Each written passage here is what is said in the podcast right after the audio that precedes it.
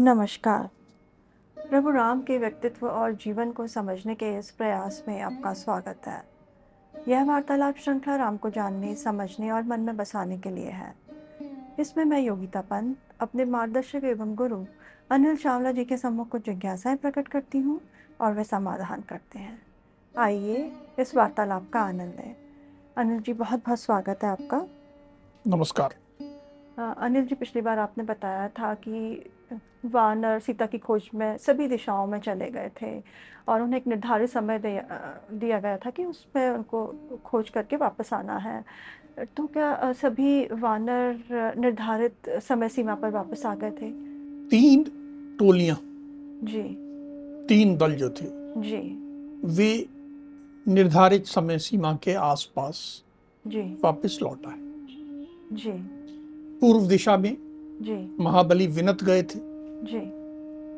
वे लौट आए। जी। उत्तर दिशा में जी। महाकपि शतबली गए थे। जी। और पश्चिम दिशा में जी। सुग्रीव के ससुर सुषेण तारा के पिता जी। वे गए थे। वे भी लौट आए। सबने कहा भाई हमें नहीं मिली। हमने सब जगह ढूंढ लिया। अब तो क्यों दक्षिण दिशा में ही होगा जी। वो अंगद और हनुमान जिस दिशा में गए हैं वे ही ढूंढ के लाएँगे। जी। तो दक्षिण दिशा में जो दल गया था वो वापस लौट के नहीं आया। वहाँ उन्हें क्या अनुभव हुआ?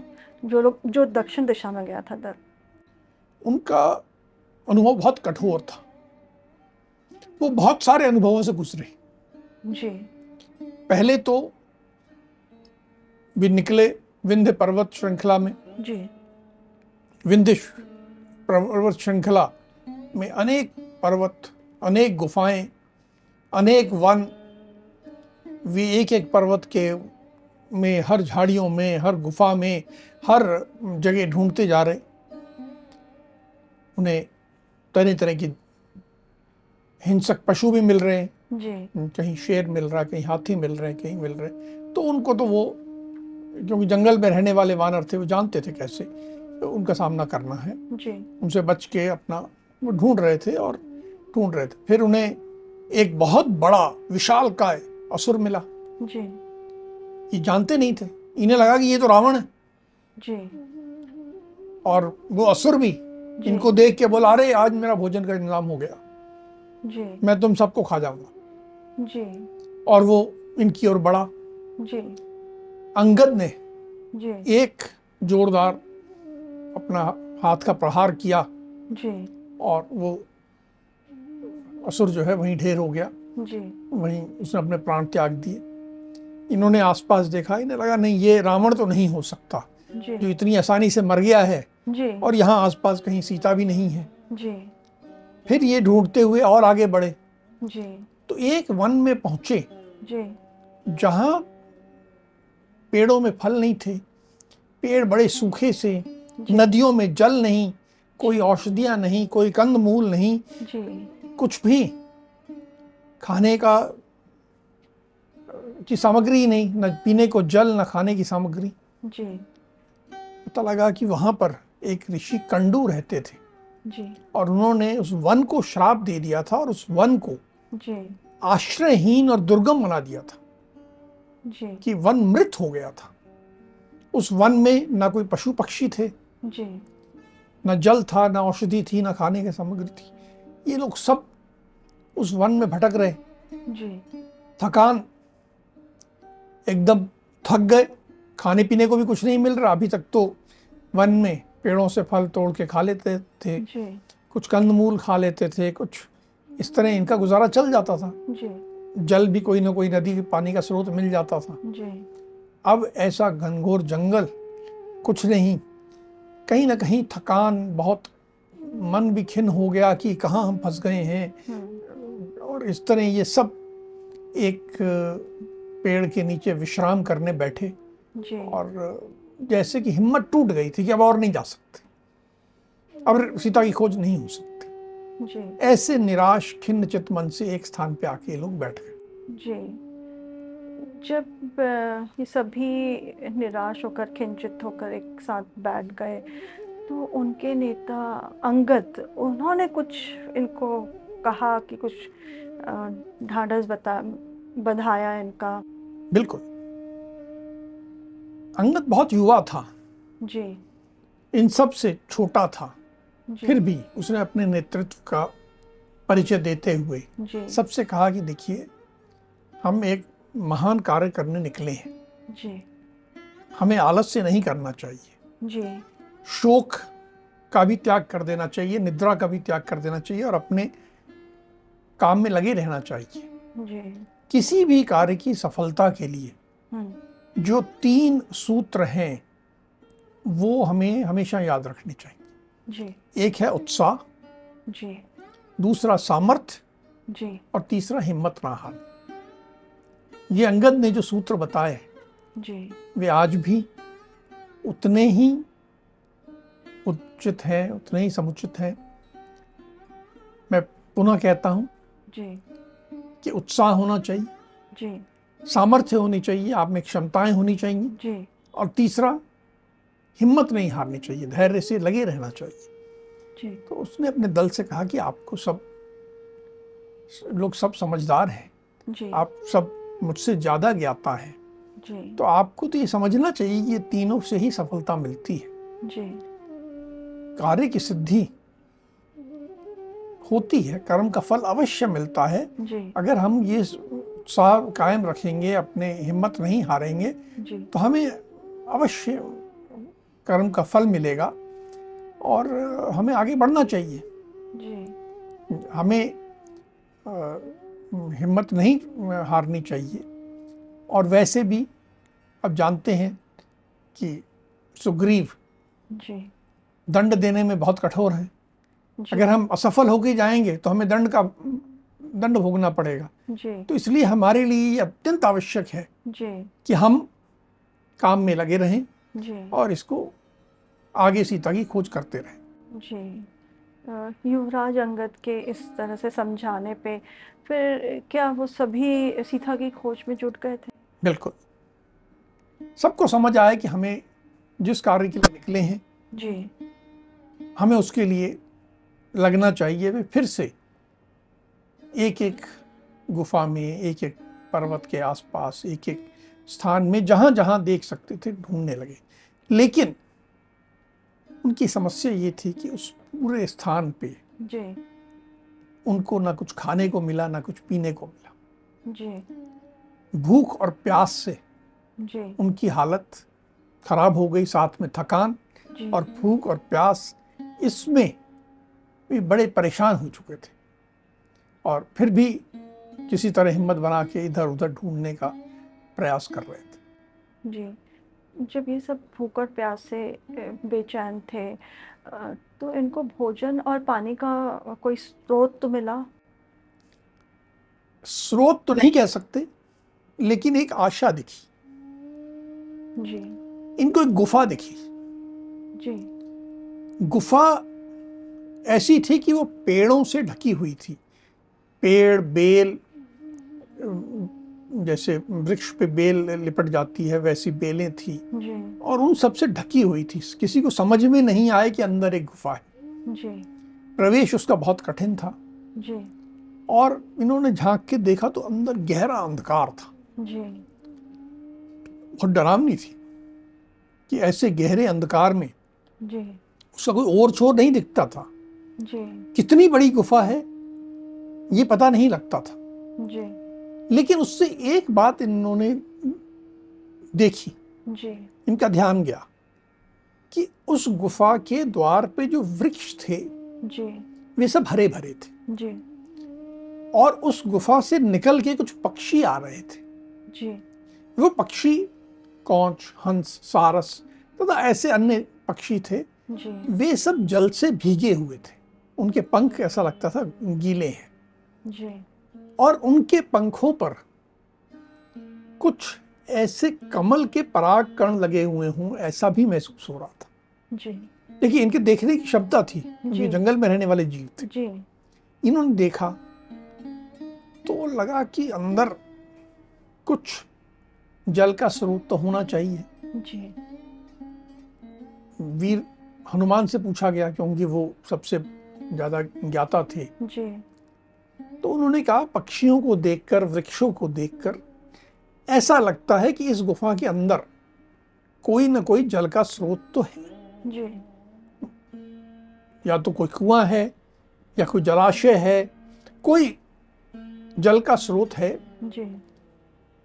हमें हिम्मत करके इसमें प्रवेश करना चाहिए। जी। अब अंधेरे में जाना जी। हिम्मत की बात थी। बिल्कुल। तो हनुमान के समझाने पे जी। सबने एक दूसरे का हाथ पकड़ा जी। और उस गुफा के अंदर अंधेरे में चलते हुए जाने लगे। जी। बहुत दूर चलने के बाद जी। वे चलते गए अंधा अंधकार ही अंधकार था। जी। जब गुफा के अंदर इन्होंने प्रवेश कर लिया फिर उनको वहाँ पे क्या मिला? देखो पहले तो बहुत दूर तक जैसे मैंने कहा बहुत गहन अंधकार था। जी। इन्हें समझ में ही नहीं आ रहा था कि हम क्यों चल रहे हैं। जी। अंधकार में चले जा रहे हैं। एक दो योजन कई मील जी। चले जा रहे हैं। एकदम अंधकार कुछ समझ में नहीं आ रहा ना और ना छोर। जी। उसके बाद इन्हें प्रकाश दिखाई दिया। जी। ये एक ऐसे स्थान पे पहुँचे जी। जहाँ नज़ारा जो था जो दृश्य था बहुत दिव्य दृश्य था। वो ऐसा लगता ही नहीं था कि उस इस धरती का दृश्य सारे वृक्ष जो थे जी। उनमें एक अलग आभा थी एक चमक थी जैसे सोना चमकता है स्वर्ण में थे। बिल्कुल अग्नि के समान वृक्ष चमक रहे थे। जी। सब फूलों से लदे हुए थे उन पे लताएँ लिपटी हुई थी और कई सरोवर थे। सरोवरों का जल बिल्कुल स्वच्छ। जी। उनमें कमल खिले हुए थे वो भी जैसा लग रहा है जैसे सोने के बने हुए कमल। जी। अंदर जल में जल इतना स्वच्छ था कि उसमें मछलियाँ वो भी बिल्कुल स्वर्ण के रंग की जी। सोने चांदी के रंग की मछलियाँ तैरती साफ़ दिख रही थी। जी। कुछ भवन थे वो भी बहुत ऐसा लग रहा था कि बहुत समृद्ध लोगों के भवन हैं। उसमें खिड़कियाँ सोने चांदी की बनी हुई कहीं मणि लगे हुए कहीं मोती जड़े हुए और उसके अलावा भी सब और बहुत सारे फल रखे हुए हैं। खाने की सामग्री है मधु रखा हुआ है दिव्य वस्त्रों के ढेर लगे हुए हैं सोने चांदी के पात्र रखे हुए हैं विचित्र रंग के कंबल हैं कालीन हैं। कुछ मृग चर्म भी रखे हुए हैं। इन्हें समझ भी नहीं आया कि हम ऐसी अजीब सी जगह कहाँ पहुँच गए। पर इस सारी इस अजीब दिव्य स्थान में जहाँ सोने चांदी का ऐसा भंडार दिख रहा है समृद्धि दिख रही है सब कुछ दिख रहा है इन्हें एक स्त्री दिखी। वो स्त्री मृग चर्म और वलकल पहनी थी और तपस्या में संलग्न थी दिव्य तेज से चमक रही थी। जी। ये सब उस स्त्री को देख के आश्चर्यचकित और ज़्यादा हो गए उसके सामने नतमस्तक हुए। जी। ये स्त्री कौन थी? यही सवाल इनके मन में भी उठा। जी। और वीर हनुमान ने जाके उस स्त्री से पूछा कि हम लोग एक वानरों की टोली है। जी। हम एक प्रयोजन से यहाँ भटक रहे थे। भूख प्यास से हमारा बहुत बुरा हाल हो गया था। हमें ऐसा लग रहा था कि हम प्राण त्याग देंगे भूख और प्यास के मारे। जी। तो हमें एक गुफा दिखी और हम लोग यहाँ चले आए हैं। जी। ये सब क्या है? कहीं हमें डर लग रहा है कि कहीं किसी असुर की माया तो नहीं है। जी। आप कौन हो? जी। हमें बताइए। हम्म, क्योंकि हमारे मन में बहुत शंकाएँ हो रही हैं। जी।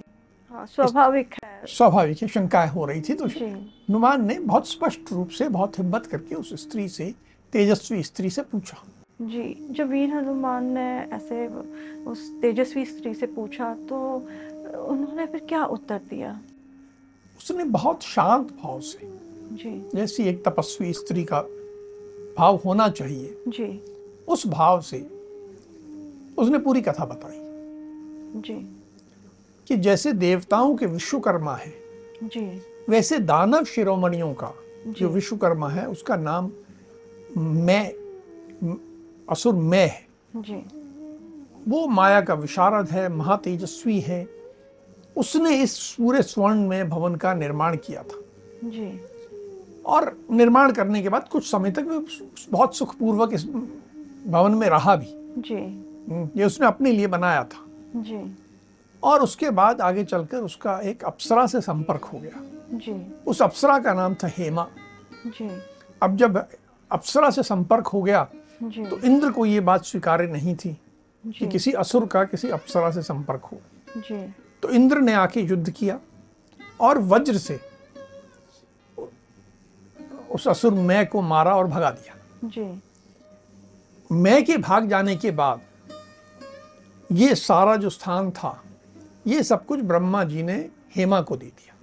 जी। और इस स्त्री ने कहा कि मेरा नाम स्वयं प्रभा है।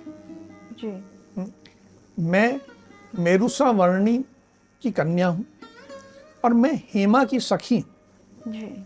हेमा ने मुझे ज़िम्मेदारी सौंपी है कि मैं इस भवन का संरक्षण करूँ। जी। तो मैं यहाँ रह के जी। इस भवन का संरक्षण करती जी। तुम लोग यहाँ कैसे भटक रहे हो? जी। किस काम से इस घने जंगल में आए हो? इस घने जंगल में तो कोई नहीं आता। जी। और इस गुफा के अंदर आने की तो कोई हिम्मत करने का सवाल ही नहीं उठता। तुम लोग कैसे भटक रहे हो? क्या तुम्हारा उद्देश्य क्या है? क्यों आए जी। पर तुम मेरे अतिथि हो। इन सब प्रश्नों का उत्तर बाद में देना। जी।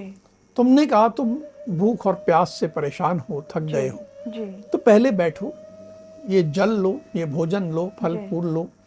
और अपना भोजन कर लो उसके बाद मेरे प्रश्नों का उत्तर देना। जी। तो ऐसे करके इस स्त्री स्वयं प्रभा ने अतिथि के रूप में इनका स्वागत भी किया सब अपना परिचय भी दिया और आगे पूछा भी। जी। जिन्होंने भोजन और जलपान ग्रहण कर लिया था फिर वीर हनुमान ने तपस्वी से क्या कहा? जब उन्होंने कर लिया जी। तो उन्होंने सबसे पहले धन्यवाद किया जी। कि जो आतिथ्य उन्होंने मिला जिसके कारण उनकी तो प्राण पखेरु उड़ने वाले थे अब उनके प्राण में जान में जान आई। जी। थोड़ी शक्ति आ गई। जी। तो उन्होंने फिर पूरी राम और सीता की कथा बताई जी। कि ऐसे राम अयोध्या के राजकुमार और वो वन में आए थे उनका सीता का अपहरण हो गया। जी। सुग्रीव के साथ राम की दोस्ती हुई। जी। और राम ने सुग्रीव को सीता की खोज के लिए कहा। जी। और हम लोग उसी कार्य से निकले हैं। जी। और हम दक्षिण दिशा में निकले हैं। हम लोग को एक माह का समय दिया गया था। जी। अब इस गुफा में आने में यहाँ भोजन करने में सब करने में और मन में भटकते हुए अब एक माह तो हमारा समाप्त हो गया। जी। हमें नहीं मालूम कि आगे हम क्या करेंगे। जी। पर आपने हम पर एक उपकार किया है। जी। आप हमें बताएँ जी। कि अब इस उपकार का हम बदला कैसे चुकाएँ जी। ताकि हम आपके उपकार का जी। जो आपने हमें भोजन दिया जल दिया एक अब हम हमारी जान में जान आ गई है। जी। तो इस उपकार का हम बदला कैसे चुकाएँ जी। ये आप कृपया हमें बताएँ। जी। ऐसा वीर हनुमान ने स्वयं प्रभा तपस्विनी से कहा। स्वयं प्रभा ने वीर हनुमान के इस प्रश्न का क्या उत्तर दिया? वो बहुत संतुष्ट हुई। जी। देखो तुम लोग धर्म के काम के लिए निकले हो। जी। और मेरी शुभकामनाएँ तुम्हारे साथ जी। मैं तपस्या में संलग्न हूँ। मुझे किसी से कोई प्रयोजन नहीं है मेरी कोई आवश्यकता नहीं है। जी। तो मैं तुमसे कुछ ले नहीं सकती। जी।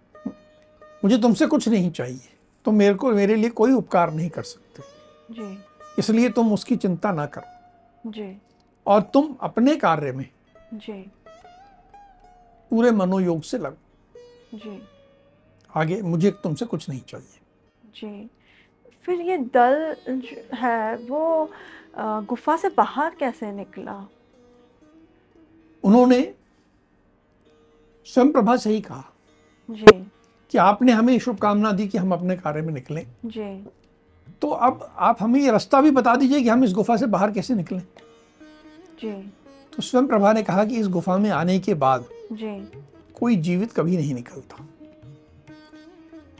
लेकिन तुम लोग जी। एक धर्म के काम में लगे हो। जी। मैं तुमसे संतुष्ट हूँ। तुम्हारे व्यवहार से संतुष्ट हूँ। तो मैं तुम्हें इस गुफा से बाहर निकाल दूँ। जी। इसके लिए अब तुम एक काम करो कि अपने हाथों से अपनी आँखें बंद करके खड़े हो जाओ। जी। और जब तुम आँखें बंद कर लोगे जी। तो मैं तुम्हें बाहर पहुँचा दूँ। जी। तो इनके पास और कोई विकल्प नहीं था। इन्होंने आँखें बंद की खड़े हो गए। जी। और थोड़ी देर बाद ये गुफा के बाहर थे और स्वयं प्रभा वहीं उनके साथ खड़ी थी। जी। वहाँ पहुँचने के बाद स्वयं प्रभा ने इन्हें कहा कि ये पीछे विंध्य पर्वत की श्रृंखला है और ये सामने महासागर है। जी।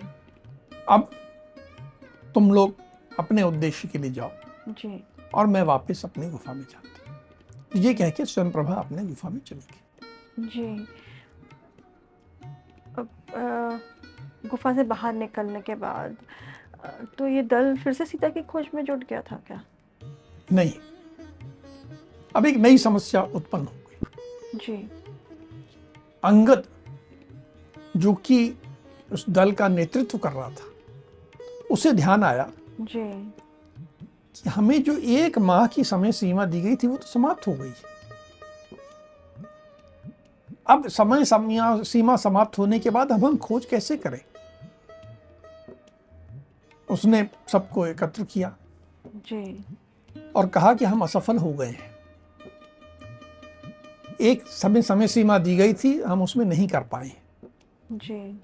हमें असफलता स्वीकार कर लेनी चाहिए सुग्रीव स्वभाव स्वभाव से बड़े क्रोधी हैं। उनका दंड विधान बहुत कड़ा है। वे असफल व्यक्ति को क्षमा नहीं करेंगे। वे तो मृत्यु दंड दे देंगे। जी। आज इस असफलता को लेके वापस जाने का कोई अर्थ नहीं रह गया है। जी। हमें तो यहीं पर प्राण त्याग देने चाहिए। जी। क्योंकि वापस जाएँगे तो भी मृत्यु है। जी। तो आगे अब सीता की खोज करने का क्या मतलब? न आगे जा सकते हैं कि सीता की खोज करेंगे। समय सीमा समाप्त हो गई है। पीछे तो सुग्रीव मृत्यु दंड दे देंगे। तो कोई अर्थ नहीं है। इसलिए हमें तो यहीं उपवास करके अपना जीवन लीला समाप्त कर लेनी चाहिए। जी। फिर अंगद कहने लगा देखो वैसे भी सुग्रीव का मेरे प्रति कोई प्रेम तो है नहीं। जी। वो मुझे युवराज बनाना चाहते नहीं थे। जी। वो तो राम के कहने पे उन्होंने बनाया। जी। और सुग्रीव किसी न किसी मौके की तलाश में होंगे जी। कि कैसे अंगद को मैं सजा दे दूँ दंड दे दूँ इसका इसको रास्ते से हटा दूँ तो सुग्रीव का तो मेरे प्रति बैर होगा ही। जी। और राम ने मेरे प्रति प्रेम दिखाया मुझे युवराज बनवाया। अब मैं जब सीता की खोज बिना किए पहुंचूँगा तो राम भी मेरे प्रति प्रेम नहीं रखेंगे। जी। तो मेरी तो मृत्यु निश्चित है। जी। ऐसे में आप लोगों की यदि सहमति हो तो हम यहाँ पर जी। उपवास करके प्राण त्याग दें। सब वानरों ने हो हो करके सहमति दे दी। वहीं पर एक सुग्रीव का मंत्री था तार। जी। उसने कहा कि हम प्राण त्यागने की जगह जी। एक काम क्यों ना करें? कि हम सब वापस इसी गुफा में चले चलें। जी। ये जो स्वयं प्रभा की गुफा जहाँ से हम निकल के आए हैं जी। वहाँ सब खाने पीने की बहुत सामग्री है। जी।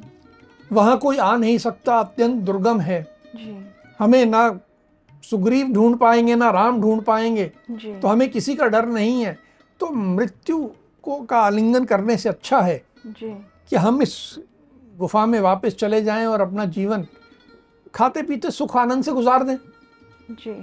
तार की ये बात सुन के सब वानर सहमत हो गए। सबने कहा हाँ ये ठीक है। जी। भूख प्यास से प्राण त्यागने के स्थान पे जी। अपन ये इस गुफा में शरण ले लेते हैं और यहीं रहते हैं। अनिल जी ये जो आज का प्रसंग है बहुत आश्चर्यजनक मोड़ पे आ पहुँचा है। अब अगली कड़ी में देखेंगे कि इसके आगे क्या होता है। अब हम आज की चर्चा को यहीं विराम देते हैं। अगली कड़ी में राम के जीवन से जुड़े कुछ अनछुए पहलुओं के साथ हम दोनों फिर उपस्थित होंगे। राम राम। राम राम।